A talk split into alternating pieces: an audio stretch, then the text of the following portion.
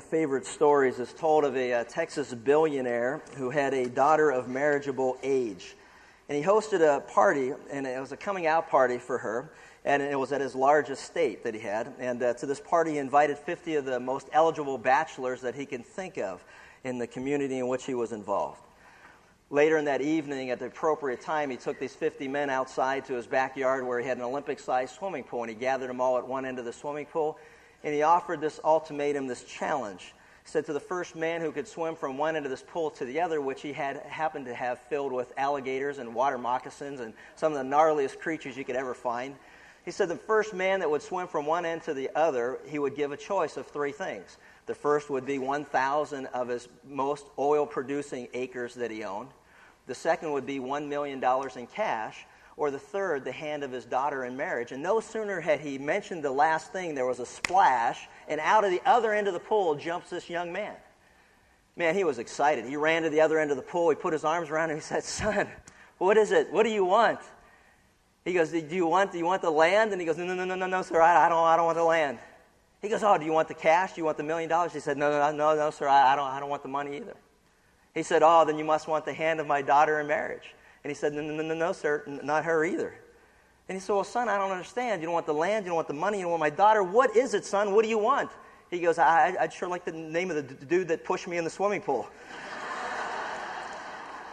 and, uh, you know, once again, we are reminded that things aren't as they may appear, and neither oftentimes are people. And our story identifies a young man who, at first glance, appeared to be very brave and heroic, only as the truth was revealed to see otherwise. You know, the Bible clearly warns that external appearances can be deceiving, and that God is not like us, mankind, who gets hung up so often on the external appearances. In fact, the Bible says clearly that God isn't like us at all, and that He considers the heart and not the external appearances. And, and well, He should, because He knows the heart. You know, He knows our hearts. In fact, we're told by God to consider the heart. Jesus often warned that those who appear to be the most religious, those who appear to be the most godly, at least from a human or man's perspective, were the ones that he said were the furthest from the kingdom of God. Could you imagine that? The ones who we think often are the closest to God are many times the furthest from the kingdom of God. See, because God knows our hearts. Not only are they furthest from the kingdom of God, but they're on the road to hell. You know, the Bible warns that there are many who will be professors of faith, but not possessors of eternal life. There are many who are counterfeits and not genuine. The parable that Jesus gave said there are many who are tares and not wheat. If you've got your Bibles as an introduction to our new series, turn with me to Matthew chapter 7 because it's in this passage that Jesus clearly warns of the danger in looking at outward appearances. In Matthew chapter 7, beginning with the verse 13, we read these words Jesus said, Enter by the narrow gate, for the gate is wide and the way is broad that leads to destruction, and many are those who enter by it. For the gate is small and the way is narrow that leads to life, and few are those who find it. Beware of the false prophets who come to you in sheep's clothing, but inwardly are ravenous wolves. You will know them by their fruits.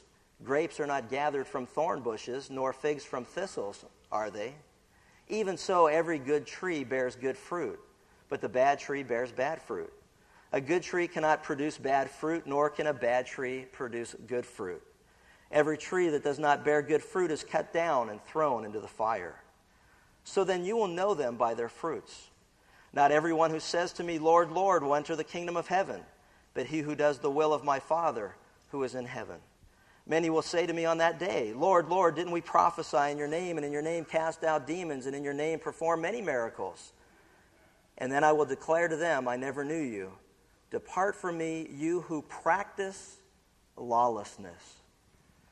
Could you imagine the shock that will take place the day that many who believe that they're on the road to heaven, many who are assured of their presence in the kingdom of God as they stand before the great and almighty judge, the Lord Jesus Christ, and hear these words, the very last words before they are condemned for all of eternity.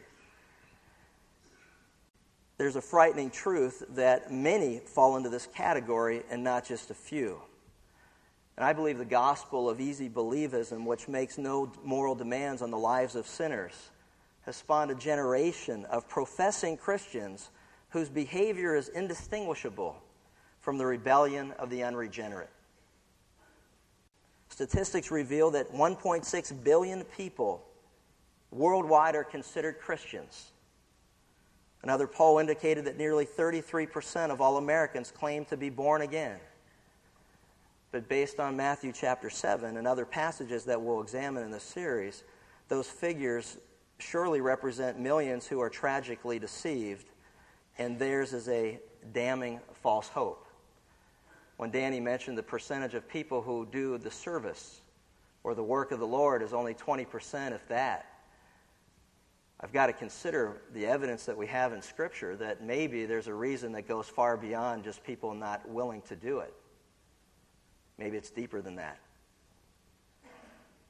And yet, despite what the Bible clearly teaches, I've yet to meet a, quote, religious person, a churchgoer, God believer, ritual participant, Bible reader, who would ask of themselves, Is it I, Lord? Is it me? Am I one of those many who will stand before you one day and ask the question, But didn't we do all this in your name? Wasn't I active and busy and doing good things? I mean, are we willing to ask ourselves, is it me, Lord? One of the beauty, one of the beauties of Scripture is that you know when Jesus said that one of his disciples would betray him, that all of them were open to the possibility that it may have been them. They said, "Is it I, Lord? Is it me, Lord? Am I the one?" You know, they were willing to see to admit that they could have blinders on, that they could be deceived, and all of us need to be open and teachable. We all need to be open to God and say, Am I one of these many? Am I deceived? Am I on the road to condemnation or been condemned already? And on the final judgment, am I going to be one of those who are shocked before your presence that it was me? And I praise God for the Word of God, which gives us the truth. But you know what's interesting is, nor have I run into very many pastors, teachers, who, although the Bible warns very clearly, are false teachers. In fact, Jesus called them wolves, uh, ravenous wolves in sheep's clothing but inwardly knowing the heart, God knows. I haven't run into too many Bible teachers or pastors or anybody who would put themselves into that category. You know what? Hey, maybe I'm a false teacher. I haven't run into one yet. But I got to be open to ask myself the same question Am I one of them? And how would we know? And we know because Jesus says that there will be evidence. Though God knows our hearts, praise God for that, there will also be external, visible evidence that we can measure to say whether a person falls into one category or the other. So today in this new series that begins, we'll address uh, the concern, these concerns by examining the life of a man God identifies, and uh, I put it in this terms, he identifies him as the real deal. You know, in 20 years of working with professional athletes, I've heard this phrase used over and over again because there are so many prospects so many people come and it goes, man, you know what? They got all the tools. They got everything it's going to take to be successful. But you know what? There's very few that everyone's in agreement says, you know what, though? But that guy, he's the real deal. He's the real deal. You know, and we're talking about a true child in the faith.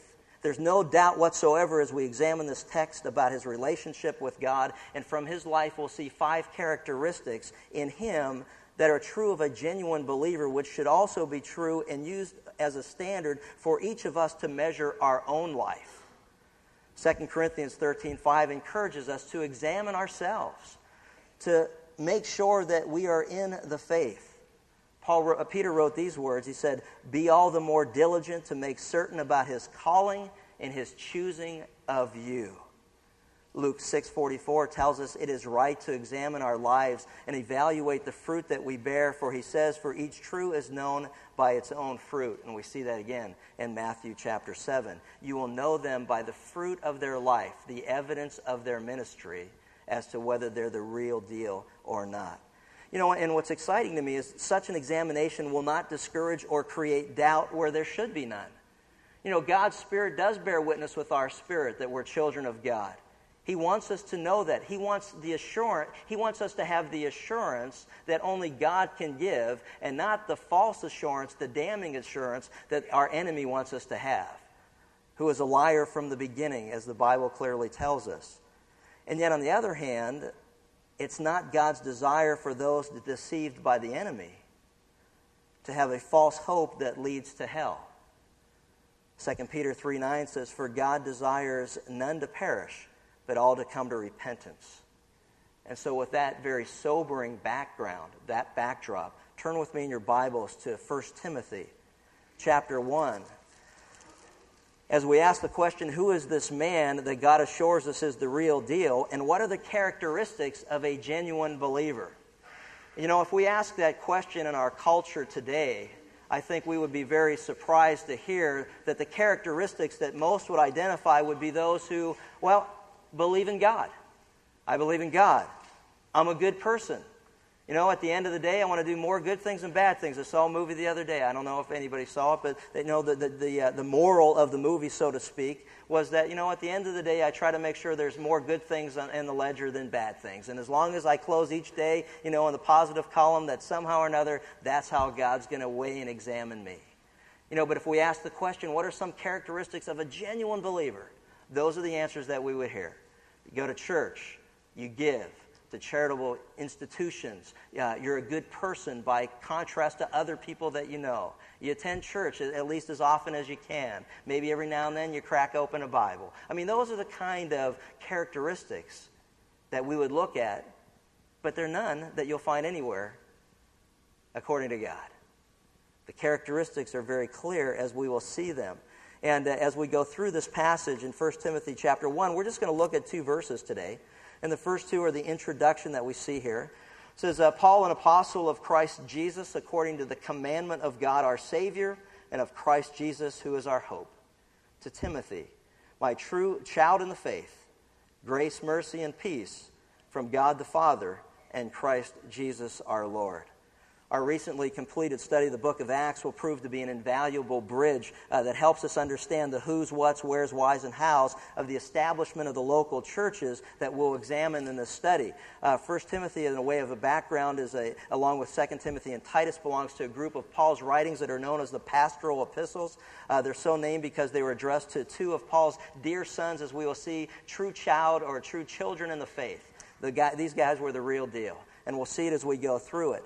Um, Timothy and Titus had pastoral responsibilities. Timothy was in charge of the church that was at Ephesus, and it's important for us to understand what that means because until the third century, there weren't, weren't buildings like this where people can come collectively to gather. The church at Ephesus met in homes, and there were as many as 200 plus local, uh, uh, local gatherings that would come together but collectively be known as the church which was at Ephesus. They were, as we have in here, and, and we have at Calvary, small groups. There were small groups that met in homes, and each one of those homes had a pastor or shepherd who was responsible for that small group. Depending on the size of the house, would determine how many people could fit there. We saw in the upper room that there was as many as 120 that were gathered at Pentecost because the size of the house could accommodate a bigger gathering of people. Some houses, no doubtedly, may have had eight people, 10 people, 12. We don't know that exactly, but we know that there were literally hundreds of these gatherings that were there. Timothy was responsible for collectively all of them. And in each one of those homes or each one of those gatherings was a person who had pastoral responsibilities. They were a shepherd of that group. And his responsibility was to make sure that each one of those men in each one of those positions were the real deal. Were the real deal. The same is true of Titus, who was responsible for the churches on the island of Crete and along with Philemon, they're the only letters of Paul that were addressed to individuals. The pastoral epistles yield invaluable insights into the heart of Paul because we see a very personal relationship that's here rather than one that was general to the, to the, churches that we read of his writings. They were very personal in nature. He was talking to Timothy personally, but it's not just to him that God has given this to us. Because as we'll see, it's for all of us to learn what God wants us to do as far as not only the responsibility of teaching others or leading others by example, but as importantly, how we should respond to the leadership that God has placed before us. It's very important that we recognize and understand all of that. Following his release from his first imprisonment, if you remember in Acts chapter, the end of the book of Acts, where we saw that Paul was in prison in Rome, he was under house arrest for two years. We know from history that he was released from that imprisonment. Those who had brought charges before him never showed up uh, to prosecute the case. So he was released, and at that time he may have gone to Spain, but we do know that he went back and revisited the churches that he had founded. And in Macedonia, he left Timothy to take care of the problem that we see here at the church of Ephesus. He left him in charge the, the epistles are important because they contain, as, as 1 Timothy tells us uh, in uh, 3.15, we're told this, that Timothy may know how one ought to conduct himself in the household of God, which is the church of the living God, the pillar and support of the church. We all need to understand that. We all need to understand how to behave in God's house. We have people that come to our house, and you want to make sure they understand how to behave in your house. And those of us who have opened our homes and have Bible studies and other ministries, you realize that there is a variety of thought as far as how children should behave in a home. In fact, we had, and even when you're dealing with younger people, you know, they're clueless. You know, they have a kid, and it's kind of like they don't know what exactly they're supposed to do. And uh, we had one of our early Rams Bible studies, and this is always a dangerous thing to say to a guy who's six foot eight and weighs about 300 pounds, and whose kid is diving from the landing of our stairway onto our living room furniture uh, where you make a statement like, uh, whose son is this? Is his parents here? You know, and it's like, hey, listen, you know what? If you don't tell him to stop doing it, I'll take him and tell him, that I would prefer you to do it, sir. no, I would prefer you to do it, sir. But it's like, you know, we all need to learn how to behave. And this letter is going to teach us how to behave in God's house how to behave towards God, how to behave towards leadership, how to behave towards one another. It's invaluable from that standpoint. It deals with public worship, it deals with the selection and the qualifications of church leaders, it deals with a pastor's personal life and public ministry, it deals with how to confront sin in the church, the role of women, the care of widows, how to handle money. All of these things are discussed in this letter, so it's not a personal letter written just to Timothy, but it's an open letter written to all of God's people. For all of Scripture is inspired inspired by God and profitable for teaching, reproof, for correction, and training in righteousness. That said, let's take a closer look at these first two verses. First, Paul identifies himself as the author, although we realize that all Scripture is authored by God. There's no prophecy of man that was born from man's intentions or man's thoughts, but holy men of God, moved by the Holy Spirit, wrote these words. So, although Paul is the human author, we know that God is ultimately the author of all Scripture. So, Paul identifies himself as an apostle of Christ Jesus. In Acts, we were introduced to this man who had a rich Jewish heritage. He held Roman citizenship. His name at the time was Saul of Tarsus. His Hebrew name was Saul, and he was named after the most prominent member of his tribe of Benjamin, King Saul. So he had a rich heritage. Philippians 3 tells us he was most zealous for the law, his, his ancestral traditions, his passion to destroy the name of Jesus and all who would follow him. In Acts chapter 9, as a reiteration or rehashing what we've learned. If you'll recall in Acts chapter 9, Saul of Tarsus was on the road to Damascus. He had been given permission to seek out those who would claim Jesus Christ as their Savior and as their Lord, and he hunted them down and he was going to persecute them. He stood in hearty approval of the murder of Stephen and Saul of Tarsus hated the Lord Jesus Christ. And the reason for it was that Jesus Christ's message he felt was op- in opposition to the works of the law, which he believed that the law could save one and put him in a right position before God. If you did enough good stuff and you followed the law, then God would declare you righteous in his sight. Jesus came along and said, You know what? The law is a tutor to lead you to the Savior. We can't live this standard that God has set. None of us are righteous. None of us are perfect. All have fallen short of the glory of God. None of us can do it. None of us have ever upheld the Ten Commandments. We have all fall, fell miserably short. And the purpose of the law was to lead us, a tutor, a teacher, to lead us to the fact we need a Savior. And so Jesus came as the Savior who God sent into the world, and Saul of Tarsus hated him and those who would ascribe that position to him. And he went to hunt him down. And in Acts chapter 9, on his way to Damascus to carry out further persecution, his life was suddenly, dramatically changed forever. The risen, ascended, glorified Christ appeared to him on the road to Damascus and said, Saul, Saul, why are you persecuting me? And Saul said, Who art thou, Lord? He said, I am Jesus, whom you're persecuting. At that moment in time, he was struck blind, he was saved, He was called to ministry. Shortly afterwards, he was baptized, and after a period of solitary preparation in the wilderness near Damascus, he returned to the city and he began to proclaim Jesus Christ and him as Savior, the resurrected Lord. His life was changed dramatically for all of eternity. And it's important that we understand that background because, as we will see when it comes to the characteristics, that the characteristics that are true of Timothy were also true of Paul and should also be true of all who are the real deal.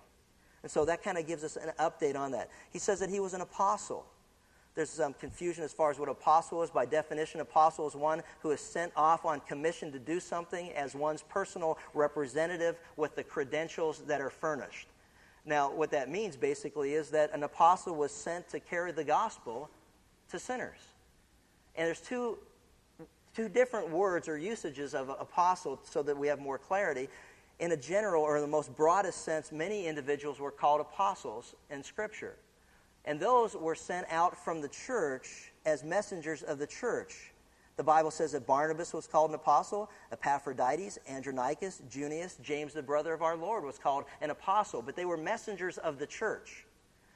In the very narrowest sense, strictest sense that we're looking at here, Paul is called an apostle of Christ Jesus. He wasn't sent out by the church, he was sent out by the Lord Jesus Christ himself. The 12 apostles, excluding Judas and then putting in Matthias, were apostles in this biblical sense or definition. They were all sent out by the Lord Jesus Christ. And now so is Paul. It's important to understand that to be an apostle, you had to be witnesses, firsthand witnesses of Christ's words, his deeds, and especially his resurrection. Paul qualified on that count since he had met the risen Christ on the way to Damascus. So he was an apostle by Christ Jesus meaning that Jesus Christ, the Lord Jesus Christ, sent him out with the message that he shared. He uses the word, the, the phrase Christ Jesus because, from Paul's vantage point, Paul never had met the man Jesus. Never met him. The apostles had all met the man Jesus, only later to understand and discover his divine deity that he was and is the Savior of the world when Paul mentions the name of Jesus, it is always Christ Jesus, his title, his position, his glorification first, because that's all he knows him as the risen Savior. And today, I want to challenge each of us when we talk about the Lord Jesus Christ that we refer to him as the Lord Jesus Christ because he is no longer the man Jesus, but he is our resurrected and glorified Savior. He is the conquering judge who will come again one day to judge the living and the dead. He is not the Doobie Brother version of Jesus who is just all right with me. You know, we got people talking about Jesus, you know, it's like, oh, you know, do you know Jesus? Well, listen, you know what? He is the risen Savior. He is the glorified King, the King of kings, the Lord of lords. There is none other like him. There is no other name given unto men by which men can be saved. He is the risen, glorified Savior. He is not the surfing dude that a lot of people portray him as. That is not our Savior. He is glorified, he is risen, and Paul emphasized that because that is how he met him first on the Damascus Road, and that is how he is today. Paul emphasized his apostle, apostolic authority not for Timothy's sake, because Timothy never had a problem with Paul's authority. As we'll see, he emphasized it to strengthen Timothy's hand as this letter was read and reinforced in the church. The Word of God, until it became complete, was taken piecemeal from the standpoint that this was a letter written to the Corinthians. This was a letter that was written to the church in Galatia. This was a letter that was written to the church at Ephesus in this particular case. And what they would do is they would take the letter and they would go to each one of those home Bible studies, local assemblies assemblies, and they would read the letter. And when Timothy would go to these local churches and read this letter, it would be reinforced that Timothy's the guy that Paul appointed to be there to reinforce godly truth. And this is what this whole letter is about. So Timothy would show up, his, his authority would be reinforced by the Apostle Paul, and it's by a command. Notice what he says according to the commandment. It's not an option, it was a commandment. And remember in our, our study of Acts, when he stood before King Agrippa, he explained what had happened to him on the road to Damascus, explained everything that had taken place. And at the end of all of it, he said, And consequently, Agrippa, I could not prove disobedient to the calling. I mean, listen, if God came directly to you and said, This is what I want you to do, and you were very clear who had sent you and asked you to do what he's asking you to do, consequently, I would hope that we would say, You know what? I could not prove to be disobedient to the mission. And let me just tell you how clear this is that if you're the real deal, there are some very specific things that God has called each of us to do. And consequently, I would hope we would not prove disobedient to the calling, because as we'll see, it may be the difference between being a tare or a wheat, the real deal, or one who has been falsely assured of a relationship that doesn't exist. Paul's orders came from God our Savior and Christ Jesus is our hope. I, I, love the fact that someone has well said that Christianity is a religion of personal pronouns. We don't worship a distant, impersonal God, but it says that God, you, you look at it, God our Savior and Christ Jesus our hope. By linking God the Father and Jesus Christ as the source of the divine commission, he alludes to the deity of Christ. Jesus frequently, frequently linked himself with God the Father. Frequently. If you've seen me, you've seen the Father, for I and the Father am one. You know, God our Savior is a title that appears only in these pastoral epistles, but its roots are in the Old Testament, for in reality, God is our Savior. It says that for God so loved the world that he gave his only begotten Son, that whosoever would believe in him would not perish, but have everlasting life. God our Savior, from the foundation of the earth, from the very beginning, God had planned to save humanity and reconcile us to God. How he would carry it out is Jesus Christ. The Lord Jesus Christ is our hope. Notice what he says according to the commandments of God our Savior and of Christ Jesus, who is our hope. Christ Jesus is our hope. We have hope for the future because what Christ has done in the past and is doing in the present. You know, in Colossians we read, Christ in you, the hope of glory. 1 John 3, 2 through 3 says, Beloved, now we are children of God, and it has not appeared as yet what we shall be. We know that when he appears, we will be just like him because we shall see him as he is. And everyone who has this hope fixed on him purifies himself just as he is pure. Now, the person that he writes this to specifically and in general, all of us, but he says to Timothy. We learned of Timothy in, in Acts chapter 16, if you recall. Timothy's mother was Jewish, his father was an unbelieving Greek. And the beauty of all of that, and the beauty of that passage is this that God specializes and ta- He's in the business of taking people out of difficult family backgrounds and using them for His glory. Isn't that a wonderful truth that we will not be disqualified because of our family background any more than we will be? You know, God doesn't have grandchildren. So we're not going to be disqualified because of our family background any more than we will be closer to the kingdom of God because of it. But we would hope that because of it, that we would learn truth at an earlier age and see, see the Savior in our household so that we're attracted to Him. But the reality is that God doesn't disqualify anybody because of our background. His mother was Jewish, his father was an unbelieving Greek, and yet at the same time, Jesus Christ changed Timothy's life. And in fact, Timothy's name means literally one who honors God and is a beautiful picture of this man's name. It says, To Timothy, my true child. The word true means legitimate as opposed to illegitimate. The real deal. He is a true child in the faith. The word means legitimate. There's another word that means illegitimate. The word that we have here is legitimate. A child has to do with Paul giving birth to Timothy spiritually from the standpoint that God used Paul instrumentally in introducing him to the Savior. My true child in the faith, which leads us to five characteristics of a real believer. That I would hope that you would look at and examine them and examine these yourself. The first one is this five characteristics of a real or the real deal or genuine believer is saving faith. You know, there's, there's, there's two different types of faith that are often revealed throughout the Bible. One is a real, genuine, saving faith, and the other is a faith that has no substance to it. Even the demons believe that Jesus is God, and yet they shudder at the thought. And so there's a saving faith, and there's another type of faith that has nothing to do with our relationship with God. Contemporary Christians have been conditioned to believe that because they recited a prayer, they signed a card, they walked down the aisle, or, or had some other experience, that they're saved, and they should never question their salvation. As has already been mentioned, we're to examine ourselves to make sure we're in the faith. We're to take a look at the fruit to make sure it's true of our life. We're constantly to examine ourselves, not so that we don't, not so that we have doubt that we shouldn't have, but so that we have a peace and a confidence and assurance that only God can give us. There is a saving faith. And it's, and it's obviously, as we look at this, it's obvious that Timothy had such faith because notice what Paul said about him. He calls him God our Savior, who is Jesus Christ, Christ Jesus, who is our hope. So if Paul's salvation is legitimate, then Timothy's is as well because he says to Timothy, God our Savior and Christ Jesus our hope. So he includes him personally in the fact that, you know what, we both have the same Savior, we both have the same hope. So he had a saving faith. In 1, in 1 Timothy 6, if you turn with me for a second, notice in verses 11 through 12.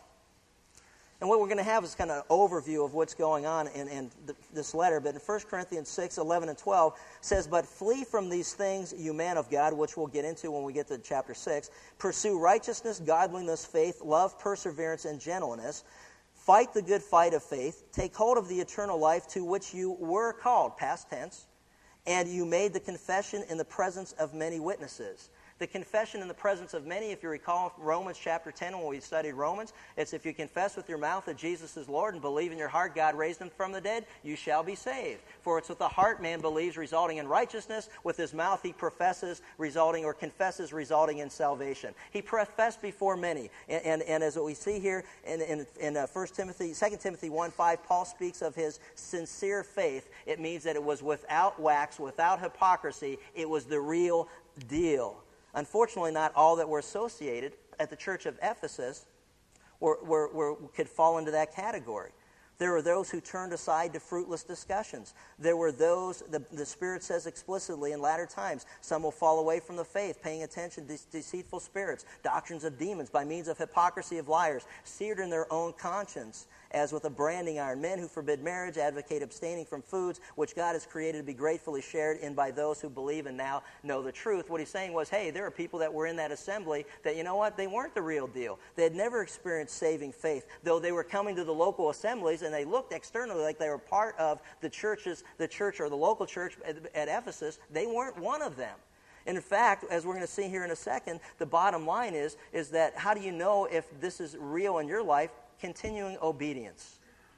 Continuing obedience. The Bible teaches clearly that the evidence of God's work in a life, John chapter 3, Titus chapter 3, is the inevitable fruit of transformed behavior. We are no longer like what we used to be. If any man's in Christ, he's a new creature. Old things pass away, all things become new. You can't be like you used to be if you've come to saving faith in the Savior. Saul of Tarsus, the Apostle Paul, was no longer like he used to be.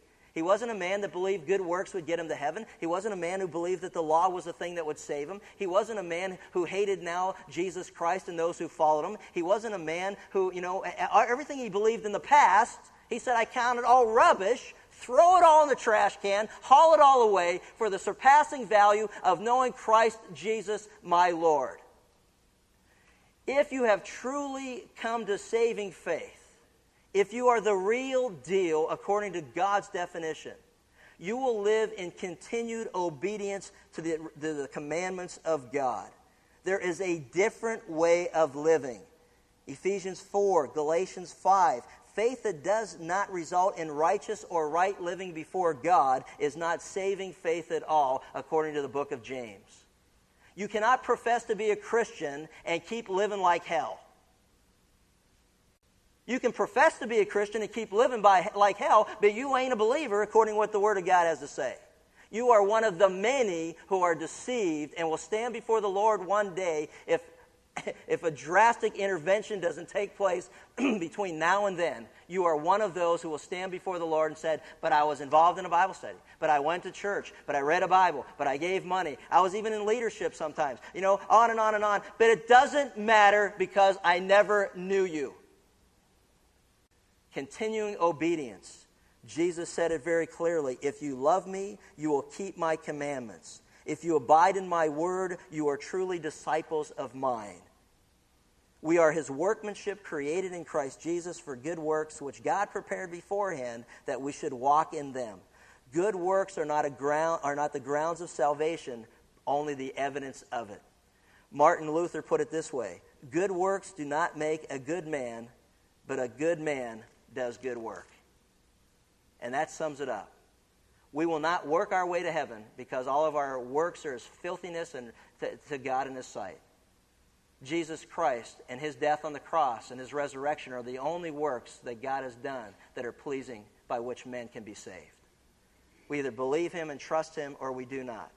Timothy was the real deal, for the pattern of his life was obedience. The Apostle Paul, at the end, as he writes the second and letter that he wrote of Scripture, he says this I have fought the good fight, I have finished the course, I have kept the faith. The book of Revelation talks about those who overcome over and over and over again. He who overcomes is a real child of God. He who endures, he who overcomes. We hear of many people who make a profession of faith at some point in their life. And then we examine the fruit or the evidence of it and realize that there's nothing, there's nothing there. I went down at a Billy Graham crusade. I went down in front. I went, you know, at a high school camp or retreat. Uh, you know, wherever it was, whatever it was. And, you know, I did that once. But there's no evidence in your life. What did you do? Were you stirred up emotionally at a moment in time? Was the gospel clearly presented? Did you really understand? What was it that you did? Because walking to the front, as embarrassing as it may be for some people, still isn't enough to get us into the presence of God. What was it that you did? What did you believe? Who was your hope? See, saving faith will produce continuing obedience. You will know them by their fruit. You will examine it in their life and say, hey, you know what? This lines up with what God says. And it's the fruit laid out in Scripture, not what we think that fruit should be. The third thing is humble service. Humble service. Third characteristic of a genuine believer is humble service. A true child in the faith, the, the real deal. Paul described the conversion of the Thessalonians in these words. He said, You turned to God from idols to serve a living and true God.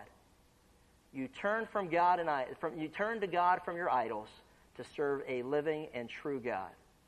We are saved to serve. Before coming to faith in the Lord Jesus Christ, I lived to please myself, to serve me. I could have spun it a whole bunch of different ways, but people that knew me at the end of the day would go, you know what? You're selfish when a person's truly born again, they're no longer who they used to be. But Christ lives within us. And the life we now live in the flesh, we live by our faith in the Son of God who had given himself up for us. The Bible says that those who are the real deal will live a life of humble service to the Lord and to others. We live to serve others. Paul said that he was his fellow worker, and there's no higher praise. And as we see, there will be very distinct contrast throughout as we go through the study that there were those who lived to serve themselves. There were those who were in that membership to please themselves. They had their own selfish ambition. And God would root that out, and, and we would be able to look at it and say, wait a minute, there's something wrong here. They're not who they claim to be, though externally you can't tell the difference. Only way you can tell is how they live their life. You know, saving faith, continuing obedience, humble service are all based on sound doctrine. He was a man that understood sound biblical truth. He immersed himself in the Word of God, and it wasn't his opinion that mattered, it was what God's Word said. That is so important that we understand. It doesn't matter what your opinion is. People say, hey, you know, can I ask you something? Sure, but you know what? I'm not going to give you my opinion unless it is rooted and grounded in Scripture. Because I don't even trust myself when it comes to my opinions. They change from one minute to the next. But if I've got a fo- solid foundation of the Word of God, this is what God says, then it no longer is my opinion. This is what God has to say, and we can rest on that. We can bank on that. We can trust that. The bottom line at the end of the day is, is that Timothy was a man who understood sound doctrine. He who is of God hears the words of God. For this reason, you don't hear them, because you're not of God. Did you ever try to share spiritual truth with somebody who had never come to saving faith? It's like speaking two totally different languages. You're like this, It's like, you know, you're talking English, they're hearing Italian, whatever. I mean, it just isn't there. They just don't get it. They don't hear it because they can't understand spiritual things. The natural mind does not understand the things of God. I remember before coming to saving faith in Christ, sitting down once and trying to read a Bible and going, man, this is the dumbest stuff that I've ever read. I mean, it makes sense of this. In the beginning was the Word, the Word was with God, the Word was God, He was in the beginning with God. You know, apart from Him, all things that came into being came into being. And it was like, what? You know, and that didn't even get into genealogies. That was just that part. You know, you're like, what? And then, after coming to genuine saving faith, to sit down and read the Bible, you go, wow, I know what that means. I now, I now understand that. Because God's Spirit who resides in us understands the mind of God, for He is God. So it all makes sense. It all falls into place. But those who are not saved don't understand that. Timothy was dedicated to sound doctrine. Paul exhorted him to teach the truths that he had learned. He was constantly nourished on the words of the faith and of sound doctrine. He was confident that Timothy was doctrinally sound. And Timothy's responsibility was to make sure that everybody that was leading those small groups were doctrinally sound. Because, man, there is no more dangerous place to be than in a Bible study that centers around everybody's opinion in the room. What do you think this means? Uh, I don't know.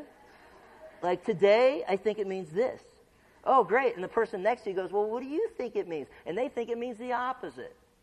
And so you got a whole room full of people who will think whatever they want, and it's like they've been studying second opinions for the last 10 years of their life. And it's like, you know, and it's all equally valid because we live in such a politically correct culture that no one can tell anybody they're wrong. Well, that sounds good. That sounds good. The first time I ever went to Bible study was like that. The first thing I thought was, what a tremendous waste of time. If a new believer goes to a Bible study and the teacher says, What do you think this means? Don't answer. Here's what you need to tell them I don't know. That's why I'm here. Teach me. Because, you know, seriously, think about it. How insane is that? I mean, that was the first Bible study I went to. The guy asked me what I thought it meant. I have no idea. I thought you knew. I'm going to go to a Bible study where somebody knows something. Anybody else want to go? That was insane. It was like, what in the world? See, Timothy was like, he was sound doctrinally. And see, and, and, and, Paul understood that Timothy, as he went around and made sure the right people were there, that they were people that understood God's truth. And it was God's truth that would go forth not human opinion or philosophy or, or psychology or all the rest of the nonsense, because God's wisdom isn't man's wisdom. As far as the heavens are above the earth is how far God's thoughts are above ours. Who we think we are? That we could put what we understand on the same plane as God, you got to be kidding me. Throw it all away, as Paul did. Put it all in the rubbish. Everything you've learned, all the degrees that you have that are in contra- contradiction to the Word of God, and throw it all away. Put it in the rubbish. It takes humility. I understand because you're going, you don't realize how much my student loans are. You know, but it's like throw it all away and just go, God, you know what? When it comes to you and your truth, teach me. Teach me. And you know what that takes? Courageous conviction. It takes courageous conviction. And what I mean by that is simply this any dead, float, any dead fish can float downstream. Any dead fish can float downstream. It takes an alive one to swim against the current of our culture. Be not conformed to this world, but be transformed by the renewing of your mind, so that you'll know what the will of God is, that which is good, acceptable, and perfect. Any dead fish can float downstream. God's people are called to swim against the current of our culture. Where it is in opposition to God, we must make sure that we don't go with the flow. Be not conformed to this world. In our, in our base, when I was at spring training in baseball, we had a, a, baseball chapel meeting, and I'll close on this. But one of the things that was brought up during the meeting, and I, and I love a, a, one of the guys who said it, he said, You know what? Chuck, let me just let me just help you and assure you of one thing. There can be no impact if there is no collision. Is that beautiful? There can be no impact if there's no collision. The only way you and I can impact this world for the cause of Christ is to collide with those who are in opposition to God. I want to close with an eternally serious question Are you the real deal? Are you the real deal? How does your life measure up to these five standards that we've just examined? Saving faith, quick summation. You know, the first word that Jesus preached in his public ministry was repent. Repent and believe the gospel of God. To repent. I believe that there are many in our culture who have accepted Jesus, walked down front, invited him into their life, who were never told they needed to repent of sin. Jesus isn't a buddy that we add to our social structure. He is the risen Savior, the only Savior of the world. And the only way we have that we know we have need of him is to recognize that we are sinners separated from God and on our way to hell. His first words were repent. Turn from sin and turn to God change of heart, a change of mind. If you think you can work your way to heaven, you're going to hell. If you think you're a good person, you're going to hell. If you think you're doing good things that somehow God's keeping track of, and at the end of every day there are more good things than bad things in the ledger, you're going to hell. You will be included in the many who stand before the Lord and say, Didn't I do all these things in your name? And he'll say, Be gone from me, for I never knew you. We need to repent from sin and throw ourselves on the mercy of God. By God's grace, we're saved through faith and not of ourselves. It's a gift from God so that none of us can ever boast that we earned our way to heaven. Jesus paid the price. Jesus did it all. And at the cross is where we've got to come humbly before Him, kneeling before Him, and saying, Lord, forgive me, for I am a sinner. I believe your son has died for me. I believe that he has risen from the dead. I want him to, I want to know him personally and the power of his resurrection. That's true saving faith. And when a person invites Christ into their life at that point in time and is born again, the Bible says that they will live a life of continued obedience.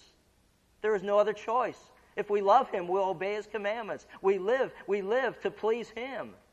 There'll be a life of humble service. Lord, not my will be done. I'm here to serve you. You gave me your best. I owe you my life. I owe you my eternity.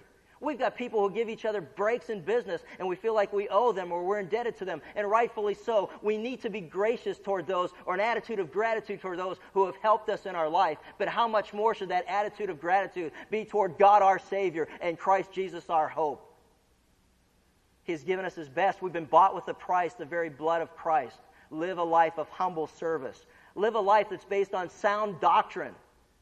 And it will mean you'll have to have courageous convictions. For there will be many times in your life where the majority of people want you to go with the flow, and you have no choice because you're not a dead fish floating downstream, but you are alive, and Christ is alive within you, and you've got to take a stand in the culture. And as we'll see, there are even times where, you know, we've got to do it with among each other.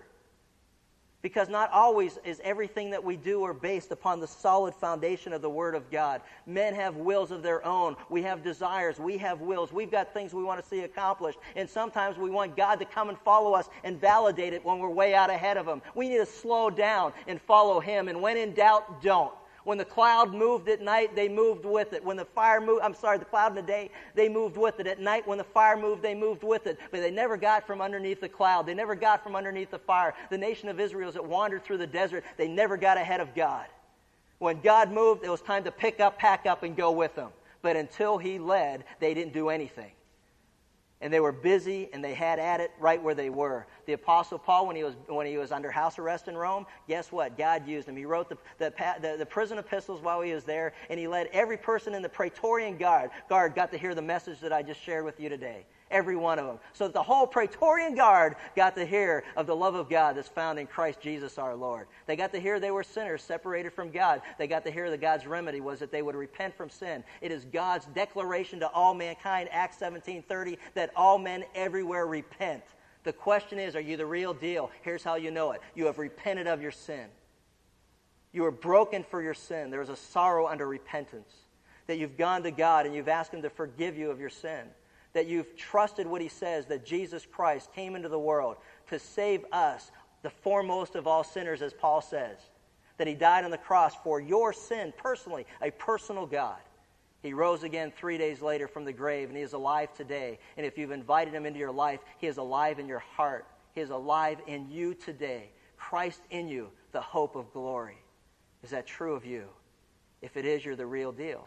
If it's not, it could be true of you if you would just humble yourself before God at this very moment in time and pray a very simple prayer. Because God knows the heart. It's even not about the words, it's not about walking here, there, or the other. Way. You know, what? it's about our heart. And the prayer is very simple God, forgive me, for I'm a sinner. Man, I came here thinking that I was okay. I came here thinking that, you know what, I've done more good things than bad, and compared to people I know, you know what, God, if you're grading on a curve, I'm all right. And I realize today that there's nothing good in me at all. There's none righteous, no, not one. Every one of us have sinned and fall short of the glory of God. God, and I come humbly before you and ask that you forgive me my sins. I believe that you love me even when I was in rebellion against you, and you sent Jesus Christ into the world to die for my sins. And it was his death upon the cross where I can find true forgiveness of sin and free to the bondage of the lifestyle that comes with living as a sinner. God, I want to believe that with all my heart. And I believe that you raised him from the dead, and three days later, just as Saul of Tarsus on the Damascus Road encountered the risen Savior, God, I want to encounter him in my life as well. And so, Lord, I just turn to you in humility before you today and ask that you forgive me.